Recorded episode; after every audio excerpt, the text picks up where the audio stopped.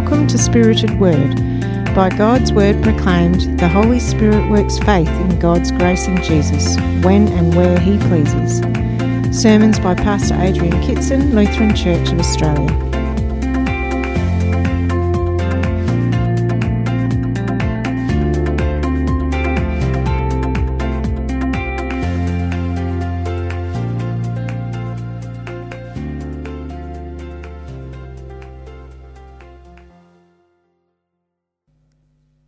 A reading from the third chapter of the Gospel according to St. John, beginning at the first verse. Now there was a Pharisee named Nicodemus, a leader of the Jews. He came to Jesus by night and said to him, Rabbi, we know that you are a teacher who has come from God, for no one can do these signs that you do apart from the presence of God. Jesus answered him, Very truly I tell you, no one can see the kingdom of God without being born from above. Nicodemus said to him, How can anyone be born after having grown old? Can one enter a second time into the mother's womb and be born? Jesus answered, Very truly I tell you, no one can enter the kingdom of God without being born of water and spirit. What is born of the flesh is flesh, and what is born of the spirit is spirit. Do not be astonished that I said to you, You must be born from above. The wind blows where it chooses, and you hear the sound of it, but you do not know where it comes from or where it goes. So it is with everyone who is born of the Spirit. Nicodemus said to him, How can these things be? Jesus answered him, Are you a teacher of Israel, and yet you do not understand these things? Very truly I tell you, we speak of what we know and testify to what we have seen, yet you do not receive our testimony. If I have told you about earthly things and you do not believe, how can you believe if I tell you about heavenly things? No one has ascended into heaven except the one who descended from heaven, the Son of Man. And just as Moses lifted up the serpent in the wilderness, so must the Son of Man be lifted up, that whoever believes in him may have eternal life. For God so loved the world that he gave his only Son, so that everyone who believes in him may not perish but have eternal life. Indeed, God did not send the Son into the world to condemn the world, but in order that the world might be saved through him. The Gospel of the Lord. What do people believe around Europe, around our postcode 5355? Always wondering about that, always thinking about that. What do people really believe about God and church and life and all of that? Well, Christians around the world, of course, have always marvelled at the beauty and the mystery and the astounding reality that God's Word reveals that God is, that God is one, and yet God is three, three faces or three persons, as best as we can get in English. A holy community, a perfect loving relationship that freely includes forgiven sinners like you and me in God's holy circle. But does anybody know this? Does anybody marvel at this and so reap the great benefits of being in God's holy community of love, belonging, peace, and all of those wonderful gifts? Well, in my search for these kinds of things, I came across some research during the week conducted among about 3,000 young adults like that in the US. Uh, generally, they found, and I'm wondering whether it's transferable to our community here. You'll be the judge of that. They basically came to see that young people, young adults, and maybe people my age and below, and their children, do have a faith of sorts, as you kind of heard there. The researchers suggested uh, that they found so many people in our modern Western wealthy culture uh, settle for what they named, and they're big words, aren't they? Moralistic, therapeutic deism. Let me explain. And the way to explain it might be to look at the four or five major beliefs that they discovered in our modern Western culture. Here we go. Number one a God exists. who created and ordered the world and watches over human life on earth. That's the deist part. There is a deity, as they said, a first cause, a source, a great power that makes the trees bud and makes pruning possible for all these vine growers at the moment, etc., etc. So there is a force or a something that makes life and the planet move. Okay, so there is a God, a deist. There's a, there's a deity. Number two, God wants people to be good and quite nice to each other and fair to each other, as they are taught in the Bible and by most world religions. Interesting. So that's the moralist kind of bit of those big words. Whatever deity or force or God there is, it's important that we be moral, that we treat each other well. The central goal of life is to be happy and to feel good about one's self. And matched with that, God does not need to be particularly involved in one's life most of the time, except when God is needed to resolve a problem. If you put those two together, then God's like a bit of a therapist. You know, you don't need him most of the time, but when there's a problem, he'll fix it for you so you can stay happy. Someone said God is like a divine butler. And the last one good people go to heaven when they die. Again, that moral thing. Okay, what do you think? What do you think? Do you hear these beliefs at work in your family and around our town?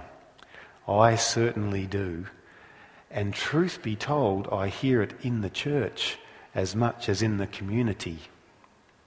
Someone of the researchers put it like this God is something like a combination of a divine butler and a cosmic therapist for most people. He's always on call.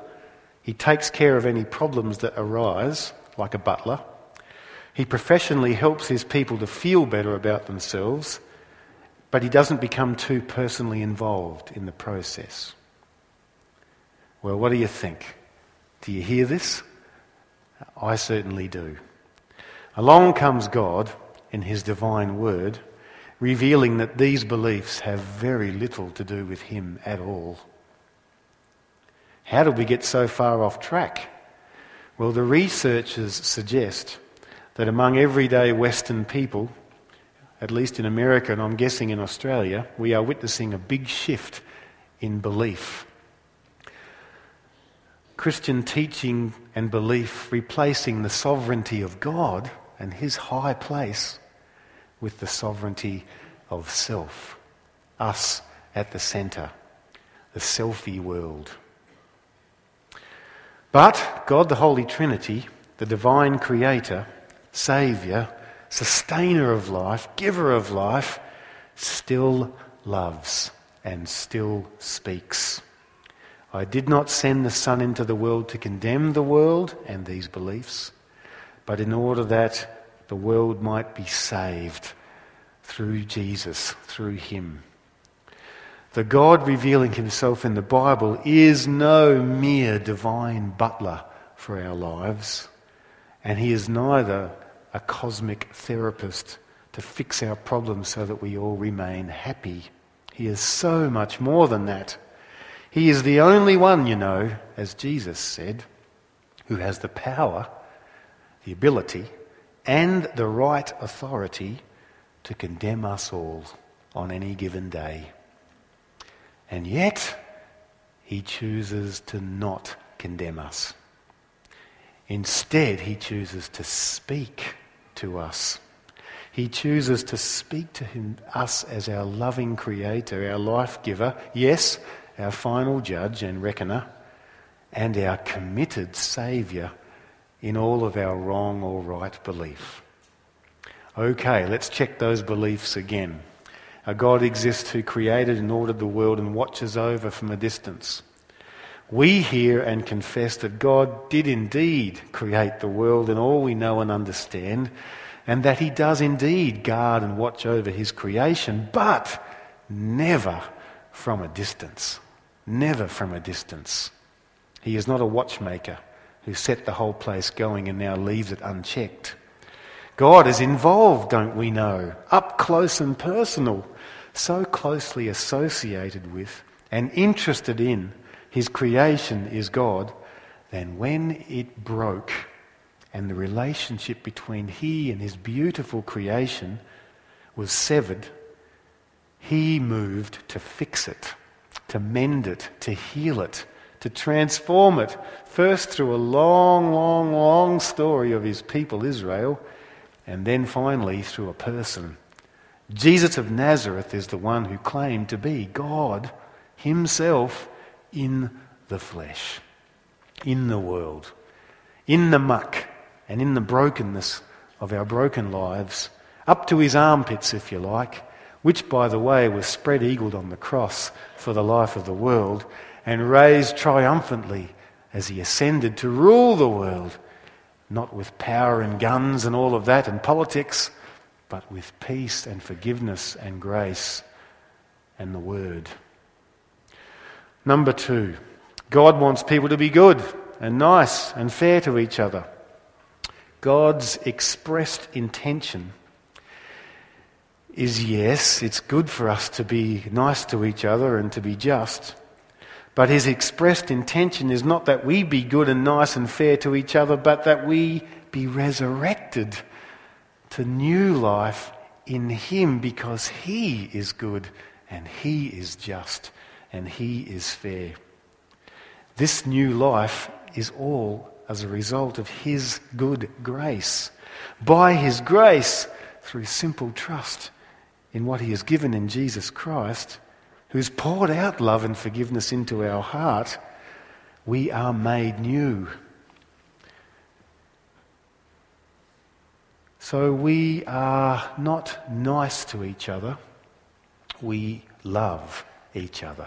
And they're different things, aren't they? Because love sometimes has to be tough. Love sometimes has to suffer. Love sometimes has to challenge Love is always self sacrificing. It's got very little to do with being nice. The central goal of our life is to be happy and to feel good. Oh, friends, we've touched on this one a few times, haven't we? Happiness is a human invention. The gift of joy. Now that's God's gift. That's a divine gift. It's deeper and longer and wider. The acceptance and love of the Holy Trinity, Father, Son, and Spirit, first given in our baptism, and then every day since, and especially here in this gathering with His gifts, that is very difficult to be separated from if you read Romans 8. Nothing can separate us from the love of God in Christ, says Paul. And there is joy in that gift, in that wonderful belonging. God's expressed goal for us is not happiness.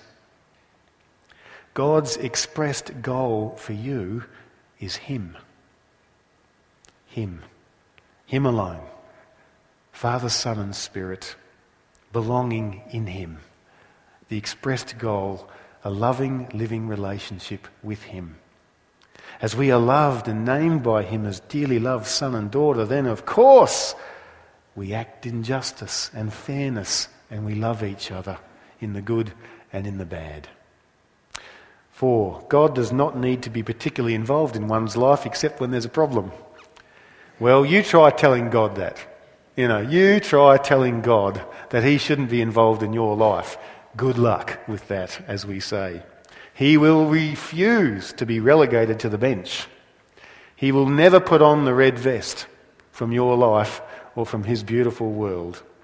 God is our Heavenly Father our loyal, loving advocate, defending us, guiding us, calling us, shaping us, fighting for us, protecting us, challenging us when we need that, enabling us to live fully and freely in His marvellous grace. Last one good people go to heaven when they die. Do they? Really? So convenient, isn't it? So convenient and yet so earth shatteringly deflating. Very convenient because all responsibility for faith and actually following Jesus and obeying his word and trusting his presence and his gifts and his word, especially in suffering, all of that is removed. And it's so deflating because who on earth could ever say with confidence that they're good enough? How do you know you're going to make it?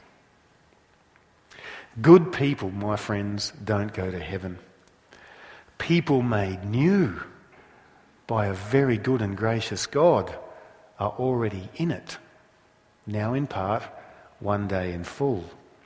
People don't receive heaven now and later because they are good. Sinners are placed in God's heaven now, in part, one day in full, because what? Because he is good, not because we are good. We are placed by God, a very good God, into His heaven now and later because He makes us new by the gospel and by His relentless grace every day. So, friend, can you hear today on Holy Trinity Sunday the Lord calling you and inviting you enlightening your very mind and soul, setting you free again to live in the Holy Trinity, Father, Son, and Holy Spirit, to accomplish unimaginable outcomes for our community here. But there is a challenge here, I believe. As a community in Nuri, our young adults and our teenagers and our children have been listening very carefully to us. And they have been observing their parents and their teachers and their pastors and their friends and their mentors with diligence and insight. And they understand something. It seems, from what the survey said and what we understand about our culture, they understand just how little their parents really believe. And just how much many of their churches and Christian organisations have accommodated themselves to the dominant culture. Our community in general, and the young in particular, sense the degree to which faith conviction has been sacrificed on the order, altar of individualism and the pursuit of happiness. Viewing the truth as quite relative or merely an intellectual thing not to be concerned about or nothing to do with spiritual power and presence definitely a matter of personal choice only. And they have learnt from their elders that actually self improvement is the one great goal of our culture. The expectation to which all people are accountable. And they have observed the fact that the highest aspiration of those who shape our culture is to what? Is to find happiness. We parents, mentors, young people, pastors, Christians in God's community together face a challenge to evangelize, to gospelize a community that largely still seems to consider itself Christian. They believe in some deity and they believe they're pretty good. And that should be enough, they say. This has no connection whatsoever to the historical and biblical faith, which we say we belong to and we live out. Friends, our challenge is to repent, to repent and believe and to trust. Our challenge is then to speak to each other, to speak God's word, God's healing gospel to each other a lot our challenge is to share and to do God's word with each other as His holy community in this community. And our calling at St. Petri is to listen to God's Spirit word with the eyes of our hearts wide open that we may help each other, and especially the young, know Jesus better. God give us the grace to meet the challenge. Amen. And the peace of God, which is beyond all of our understanding, keep our heart and mind in Christ, in Father, Son, and Holy Spirit. Amen.